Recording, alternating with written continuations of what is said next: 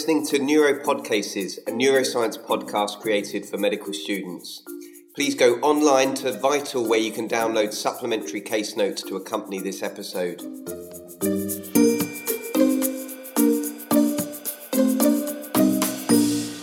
Hello, and welcome to another episode of the podcast. Uh, I'm joined today by Dr. Regan Cooley, who is a stroke neurologist from Canada. Hi, Regan. Hi, John. How's it going?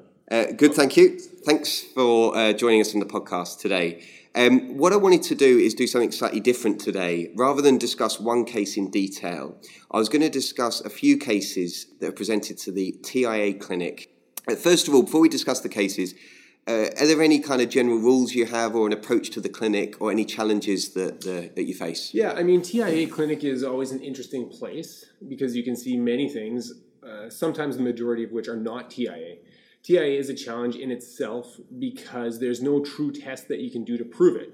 So we need to rely on our training and our skills and our intuition to go back to the history, which is your most important uh, tool in this diagnosis. Physical exam is probably not helpful because, by definition, a TIA has resolved and there's unlikely to be any deficits. Mm-hmm.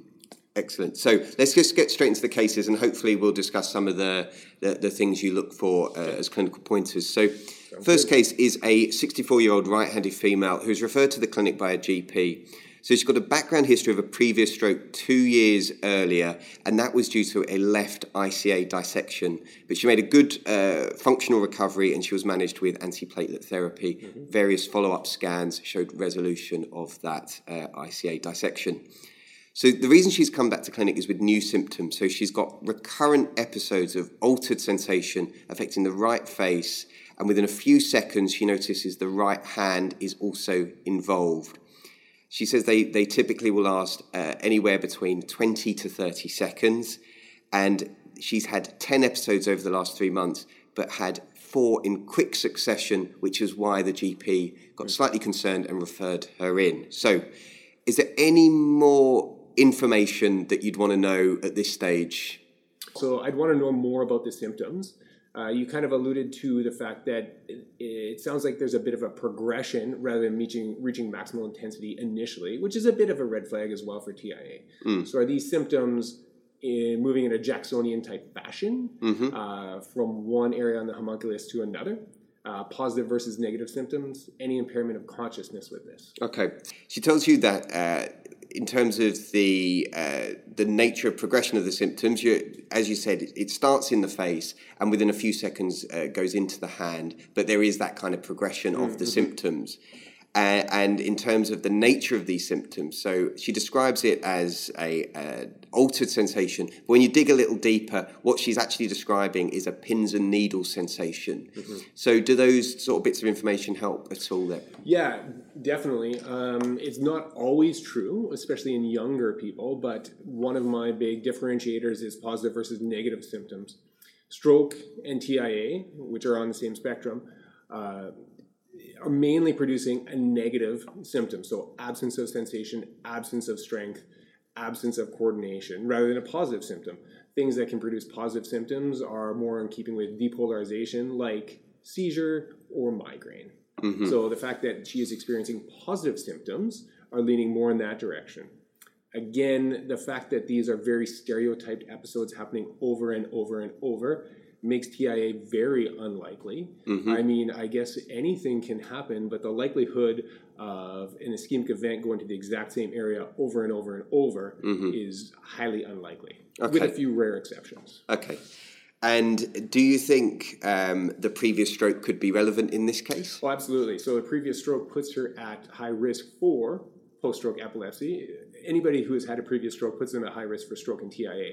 But the fact that she's had a stroke in that distribution with recurrent events, high likelihood for post-stroke epilepsy. And these are very much in keeping with seizure-type symptoms. Okay, so your your clinical diagnosis in this case would be post-stroke epilepsy. Absolutely, yeah. yeah. And because she's had a structural change, I personally would continue anti-epileptics, likely lifelong in this case. And, and then, what would you give as a first line for your? So, because post-stroke epilepsy can be very hard to control, lamotrigine would be a good choice.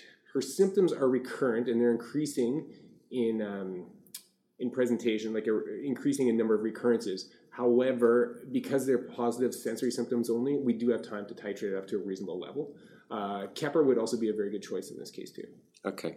So uh, in this case, the first patient you're seeing in the TIA clinic today, then we don't think is a TIA, but it's a mimic of TIA that we can see, which is uh, seizure. And your key points really here would be the nature of the symptoms being positive symptoms, uh, the recurrent stereotype nature of these events. Mm-hmm. Uh, and the fact that they've had they tend to cluster together would be would be factors that you'd look for there. Absolutely. And post stroke, she's in a high, high risk category for these types of events. Excellent. So, good. So, uh, the second patient uh, in the clinic is a 78 year old right handed male. So, he's been referred in by the GP. So, he describes a transient episode of visual loss affecting his right eye. Uh, this is a one off episode. He doesn't describe any associated headache or nausea, and he's never had anything like this before. He estimates the duration was about five minutes and there was full resolution afterwards. Uh, so, as you kind of alluded to earlier, his examination now is normal. Mm-hmm. He's got a history of hypertension and hypercholesterolemia, and he's also a smoker. He's on ramipril and atorvastatin, as you might imagine, mm. for those comorbidities.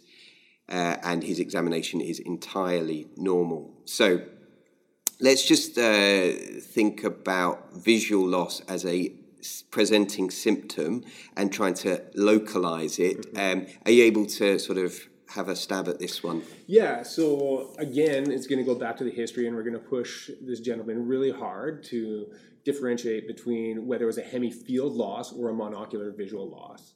Uh, generally, monocular visual loss is the world of ophthalmology with a few exceptions that we have to be very vigilant for.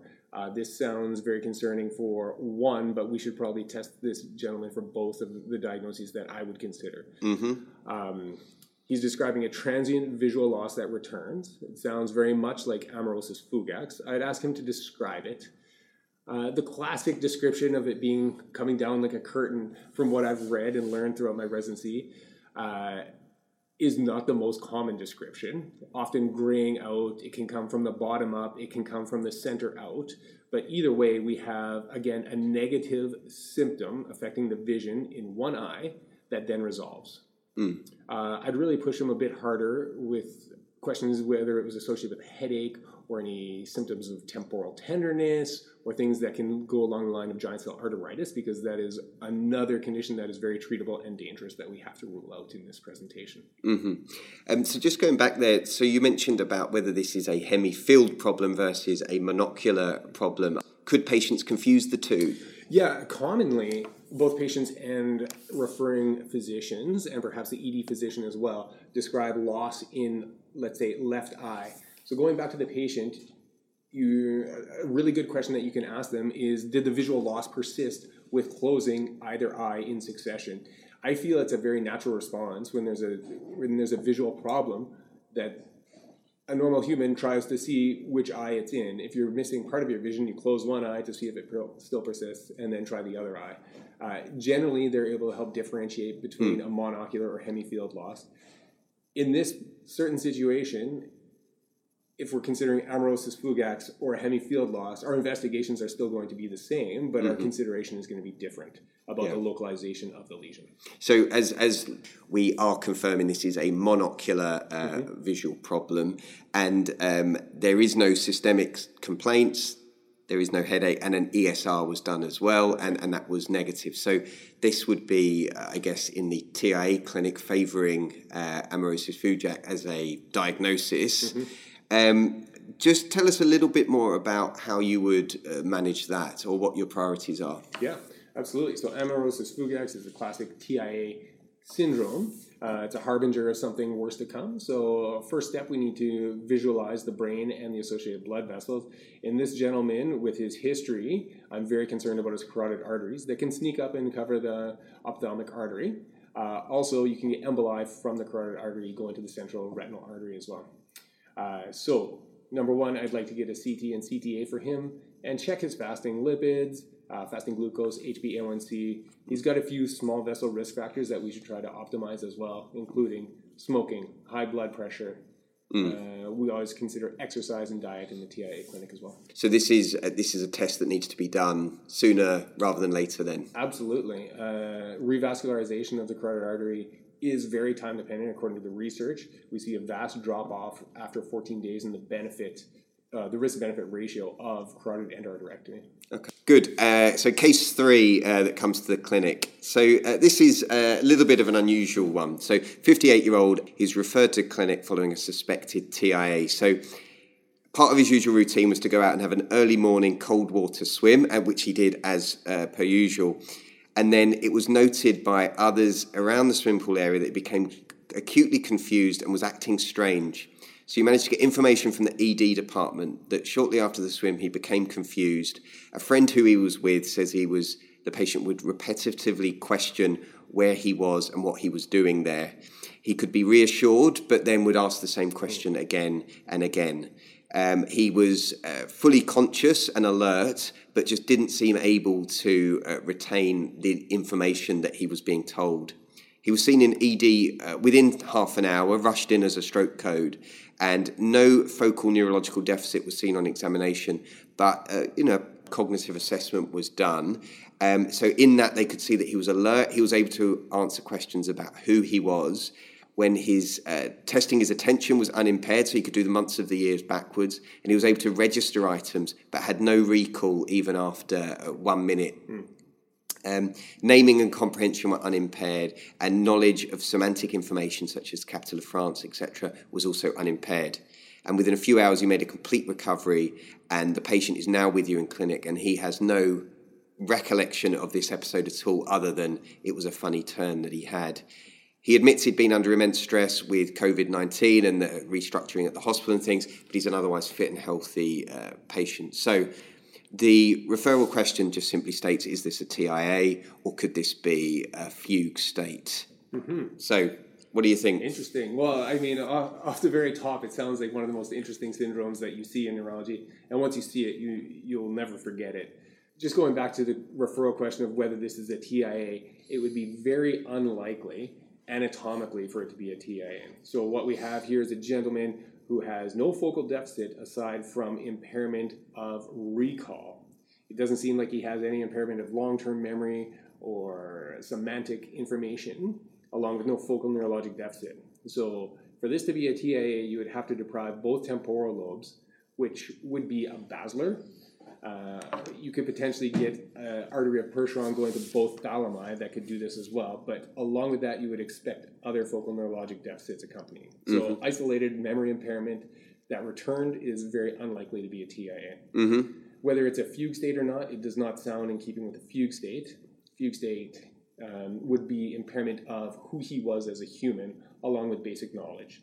Uh, so I think that would be far less likely as well. Okay, so you said this kind of points towards a an actual known syndrome uh, that you may be alluding to there. So yeah. what, what what would your yeah. so the, the syndrome is very much a description of what's going on at the time. It's a transient global amnesia would be the syndrome. Uh, it's very interesting anatomically, and now that we have MRI imaging, even more interesting. Uh, so it's an impairment, a metabolic impairment of the hippocampi bilaterally that you can see on MRI. Uh, from what I've read, I've never seen one in person, but if you get a DWI at the time of the event, you may see DWI changes that mm-hmm. are not correlated with ADC during the impairment of memory, bilateral in the hippocampi. Mm, okay. And um, what's the sort of prognosis for this chap if this is the a one-off event or is this something that he mm-hmm. should expect to happen again? Yeah that's a good question. So the prognosis for transient global amnesia has excellent resolution. Um, unfortunately they're unable to remember the time that was impaired during the the metabolic impairment. Uh, going back to the basic science of it you can understand that if you're unable to create a memory then you're unable to store them there's no memory to store i suppose so though that time will likely be gone for him. Mm-hmm. Uh, the literature suggests that there is extension of memory, even retrograde sometimes with high level memory testing, uh, but not to the point that impairs their function in life. And that impairment of memory, even anterograde memory, can persist for several months in the future, but again, not to the point that impairs them in life. Kind of a recovery of the hippocampi as they go forward. They say the recurrence rate is somewhere around five to ten percent, depending on what you read. I've never seen a recurrence. Generally, people are very satisfied, and you can send them home. And next time you see them, if you ever see them, they're very delighted that it's never returned again, and they just refer to it as kind of a funny turn. If it does recur on a regular basis, then you need to be thinking about something a slightly more sinister, I suppose. Yeah. Um, so, I, what would that would what would that be from your? Then you'd be starting to think about transient epileptic amnesia, Okay. which I have never seen, and it's exceedingly rare. Uh, but if you have recurrent events like this, uh, it's definitely the diagnosis to consider. And in those cases, you'd probably be pushing to do an MRI to look for sort a of structural, structural. lesion, yeah. absolutely. Okay. Yeah. So we're three patients down in clinic and only one TIA so far. So we'll, we'll do the Sounds last. like a regular TIA we'll, we'll do the we'll do the last um, patient now. So. Uh, the last case is a 24 year old female referred to the TIA clinic. So she's got no medical history otherwise. She reports transient neurological symptoms over the last three months, which have been episodic in nature. So they typically start with altered vision in her left eye, and she describes a patch of visual loss in the outer aspect of her vision that starts to spread out over the course of a few seconds and minutes. Associated with that, she has noticed some flashing light and some shimmering at the edges of her vision. On a few occasions, with that, she's had associated tingling in her right arm and leg, and as well as a feeling of heaviness down the right side of her body. If you ask her further, she'll tell you she also has some mild word finding difficulties associated with those symptoms. And on a majority of them, she will develop a headache either during or shortly after this, which is typical of previous migraines she's suffered with. So those are headaches associated with uh, photophobia and nausea and generally wanting to lie down. But on a few occasions, she's barely had any headache at all, and it's, that's what's prompted her to see the GP. Okay. Um, so I think she's otherwise, as I said, fit and well. She's got a long-standing history of menstrual uh, associated migraines. Her only medication is the oral contraceptive pill, and she's a social smoker.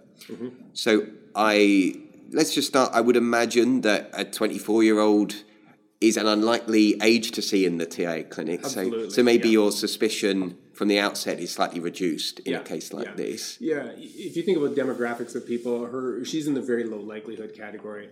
However, I- this would not be an uncommon presentation to the TIA clinic. Okay. What? Um, so she's got transient neurological symptoms, uh, and what would be your your thoughts on the the nature of her particular complaint and, and possible diagnosis? So we'd go back to the very basic of the history and talk to her about the visual complaints. So she is describing positive phenomenon in a hemifield distribution um, that progress rather than starting at their maximal intensity in a negative fashion. So again, we're kind of diverging from the pathway of TIA and going along the pathway of something much more common. Uh, her description of the headaches that follow are very in keeping with migraine. Um, she is a, in a demographic that has a very high likelihood for something like migraine, a young woman, especially on the oral contraceptive pill. Now, we need to circle back to that oral contraceptive pill at, when we move further along in discussing migraine management for her. Uh, she doesn't have any other associated deficit. There's no weakness. There's no visual loss. She returns to her basic or her baseline after every episode. Mm-hmm. So these to me are very unconcerning for TIA because of their repetitiveness, their stereotypy, and their association with headache. Okay. So you would uh, you would here favour migraine over um, over over TIA? I yeah, take it for sure. Right now and, it sounds like migraine with aura is the leading diagnosis. and I guess the other differentials that you said, seizure also would seem unlikely in in this particular case. yeah. So I think one of the confusing things with migraine is lots of people know migraine as a headache syndrome, but we know that a lot of patients that have migraine will get more than just a headache, including transient neurological symptoms. Um, what's your experience in terms of uh, managing patients uh, of the nature of the aura? Like, do you, can it can it happen like this where it can occur without headaches? Yeah, absolutely. The more we learn about migraine, the less we maybe know about it. Uh, the aura can present as many, many different things to the point where sometimes the term aura or migraine itself can be kind of a catch all for things that we don't fully understand, but we are pretty confident are benign. Um, migraine with aura can present with or without headache. Uh, co- the, the classic picture is an aura of visual, sensory, or motor that spreads It lasts less than an hour and is followed by a headache within an hour, a headache that lasts three to 24, or pardon me, three to 72 hours, I believe, mm-hmm. along with the other diagnostic criteria. Um, you do commonly see it without headache after the aura. And in young people who have had previous migraines, as well as old people, uh, you see a bit of a dynamic process to migraine, and they can change throughout people's lifespan. Mm-hmm. Okay, um, so let's let's get on with how we would uh, manage mm-hmm. uh, this particular patient. So, um, first of all, uh, you mentioned about the oral contraceptive pills. So yeah, so somebody who is has migraine with aura, the literature, pardon me, the literature suggests that there is an increase of stroke or MI uh, about two times in those that have it, I think, four times a month. Mm-hmm. And if mm-hmm. they have it greater than that, it's up to four times higher risk of stroke and MI in that age category. Now, when you crunch the actual absolute numbers, that's a small category, small number of people. But with a catastrophic outcome, you kind of want to lean away from mm-hmm. increasing any chance of that. So, I, for her, I would recommend against the oral contraceptive pill, especially in the modern era where we do have other choices out there, such as the Mirena coil or IUD. Okay, and um, if she's getting, if she's continuing to get frequent attacks like this, I presume there are various migraine preventatives that you would yeah, absolutely. Uh, so it sounds like they're happening for her in a semi-common fashion. How many is she getting a month? Uh, so at the moment, she's going through uh, yeah once or twice a week. So. Oh yeah, that's that's quite. It's getting up there. Uh, debilitating headaches, however frequently you're getting them, can can impact your life. So I think she's a good candidate for preventative therapy as well as symptomatic therapy, which is my two approach to treating migraines symptomatic therapy, including simple analgesics and or migraine medications such as triptans, should be taken when the headaches are starting, or in her case, should be taken when the aura begins to try to abort the headache. Um, I would not really lean towards triptans for her either. I would use simple analgesics and see where we can go for that. Uh, but she definitely warrants a trial of uh, preventive medication at this point. Excellent. So she's the she's the last patient in clinic today. So thanks very much for going through those cases with us. Mm. Um, I think you've given us a few sort of talk, learning points along the way for students who perhaps haven't been to a TIA clinic yet or haven't encountered these sorts of diagnoses. Are there any kind of guiding principles you'd have, or anything that you think is the, the key messages? Yeah, the TIA clinic is a great place to see all sorts of neurology, as this uh, this podcast showed. Uh, the basic or the most important thing to use in the TIA clinic would be the history, going back to the history over and over again, trusting the patient and listening to what they have to say. Excellent. Cheers. Thanks very much, Regan. Thanks Thank you.